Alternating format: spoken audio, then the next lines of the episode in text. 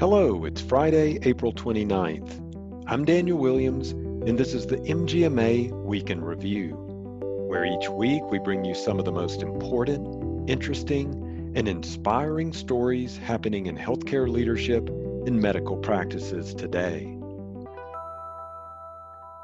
This week we begin with healthcare advocacy news. MGMA recently submitted written comments to the House Ways and Means Health Subcommittee regarding its hearing on charting the path forward for telehealth. MGMA urges the subcommittee and other lawmakers to consider the following when drafting Medicare telehealth legislation. One, preserve the patient physician relationship. Two, permanently remove geographic and originating site restrictions. Three, allow permanent coverage of audio only visits. And four, reimburse telehealth visits equally to in person visits.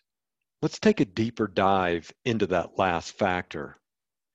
Outside of the COVID 19 PHE, telehealth visits are reimbursed at the facility rate in Medicare, which represents a significant reduction in practice expense payments for overhead costs. MGMA has heard from member practices that the cost and administrative burden of providing care to patients is not significantly reduced when care is furnished via telehealth. Practices still must schedule visits, virtually check in patients, facilitate and document the visits, and schedule follow up appointments. There's also the added expense of HIPAA compliant IT infrastructure costs and troubleshooting technical issues. Practices have struggled to establish multiple workflows to accommodate both virtual and in person visits. MGMA believes that for telehealth to be a viable option following the conclusion of the COVID 19 PHE, reimbursement should account for the many factors and costs that are involved in facilitating a telehealth visit. You can get the latest Washington policy updates at the Medical Practice Excellence Pathways Conference. With a new administration and a shakeup in Congress, MGMA Government Affairs will be presenting a Washington policy outlook during next month's Medical Practice Excellence Pathways Conference. You can join the session May 11th to get an update on current and potential policy developments impacting medical practices, the latest on federal COVID 19 financial relief programs, and learn how members play a crucial role in MGMA's advocacy initiatives. Go to mgma.com slash pathways conference to register. Our next article comes from Medical Economics, Fax versus HIPAA, Devils in the Details. This article was written by Eleanor Johansson. It's difficult to overstate the healthcare industry's reliance on fax. Nearly all physician practices have an EHR system, but nearly 90% of healthcare offices still use fax to transmit about 75% of their documents. For most communication, such as sending a referral for a patient to see a specialist or a prescription form to a pharmacy, fax remains the industry favorite. HIPAA was created to keep people safe in the digital age by securing their information while in transit and at rest in storage. Traditional fax transmission technology over copper wires handled this important function admirably. Today, most healthcare companies are phasing out these traditional fax technologies and moving to IP fax solutions for a variety of reasons cost, flexibility, and scalability. This transition is inevitable for most. However, not all IP fax solutions are optimized for HIPAA. A mistake in fax communication could have dire consequences. For instance, 80% of serious medical errors involve miscommunication between caregivers during the transfer of patient health information. This is according to the Joint Commission. This includes miscommunications due to missed or delayed faxes containing patient referrals, records, prescriptions, or other sensitive data. To ensure the individual's information is secure and protected, check that your IP fax solution has real-time data transfer, page-by-page confirmation, data encryption, and scalability. In conclusion, correctly evaluating IP fax solutions is crucial to properly handling protected health information and maintaining HIPAA compliance. Caregivers are going to continue relying on fax for communication, so it's important to choose the most secure and reliable IP fax solution. I'll leave you this week with an article from Fierce Healthcare. The digital mental health market is booming. Here's why some experts are concerned.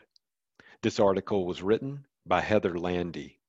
The digital mental health space was growing rapidly even before the COVID 19 pandemic, but stress and anxiety brought on by the health crisis have accelerated demand for virtual behavioral health services. The success of digital mental health startups means that more people can access mental wellness than were potentially able to do so before.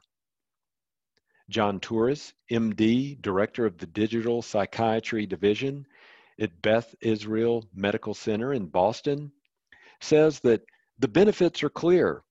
We can increase access to care, and we can hopefully personalize care to our exact needs. There's the potential to provide care that is more affordable, personalized, and accessible. Broadly, the digital mental health space includes direct to consumer apps such as Talkspace and Calm, apps that are designed for a clinician to prescribe, such as Reset, which is used to treat substance use disorders, and also mental health platforms that work with employers and health plans, such as Ginger, Lyra Health, and Modern Health. All told, there are more than 380,000 health apps available through Apple and Android operating systems, and around 20,000 of those address mental health, according to the European Connected Health Alliance. But with the market growing rapidly, some experts are concerned about whether digital mental health tools deliver what they promise. Torous said, There's still much we don't know about how the tech part works and for whom.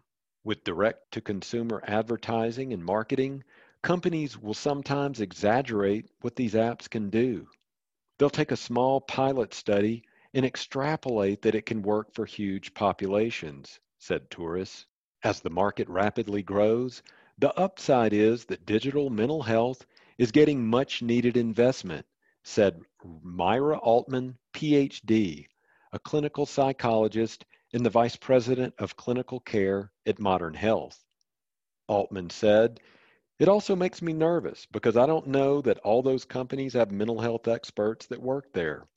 I don't know if they have research and assessment experts that work there. So you run the risk of having non validated tools out in the marketplace. Altman added that we've invested a ton of time in building that foundation that is based on evidence, and we evaluate it with repeated assessment and academic research that we have under review. The field certainly can and should be doing more in that area. And we're investing in that heavily here so we can help set the tone of what that should look like in the mental health space. Connie Chen, MD, Chief Medical Officer at Lyra Health, also has concerns about whether all companies in the market are meeting high standards. Chen said, I worry about the general standard in digital health broadly and particularly mental health. I think we see companies making claims that may or may not be sustainable by internal data at scale. They can take a small subset of the population and position it as telling the story. Are they talking about clinical measures that are not clinically meaningful? Lyra Health has an internal research team and has partnered with several academic institutions on a series of research papers, Chen said. The company also uses reliable clinical improvement to measure patient success with treatment. As this field continues to grow, there are questions that need to be asked. Are digital mental health companies measuring safety and clinical outcomes? Do they track them using gold standards? Do they publish their results in top medical journals so that world experts can verify and validate these processes? How well are they designing those studies? Ultimately, digital mental health companies will earn trust and respectability over time by publishing their proof and showing receipts for the value they drive. For patients and consumers, the stakes are high. If someone looks for treatment and has a negative experience with a digital mental health tool, that's a missed opportunity and could lead to a delay in care. Keep up with the latest industry news by subscribing to the MGMA Insights newsletter at mgma.com slash insights newsletter.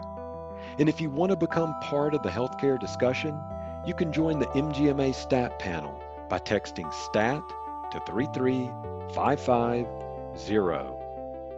If you have a healthcare story you want to share with us, email us at podcast at mgma.com. This has been the MGMA Week in Review. I'm Daniel Williams. Thanks and have a great weekend.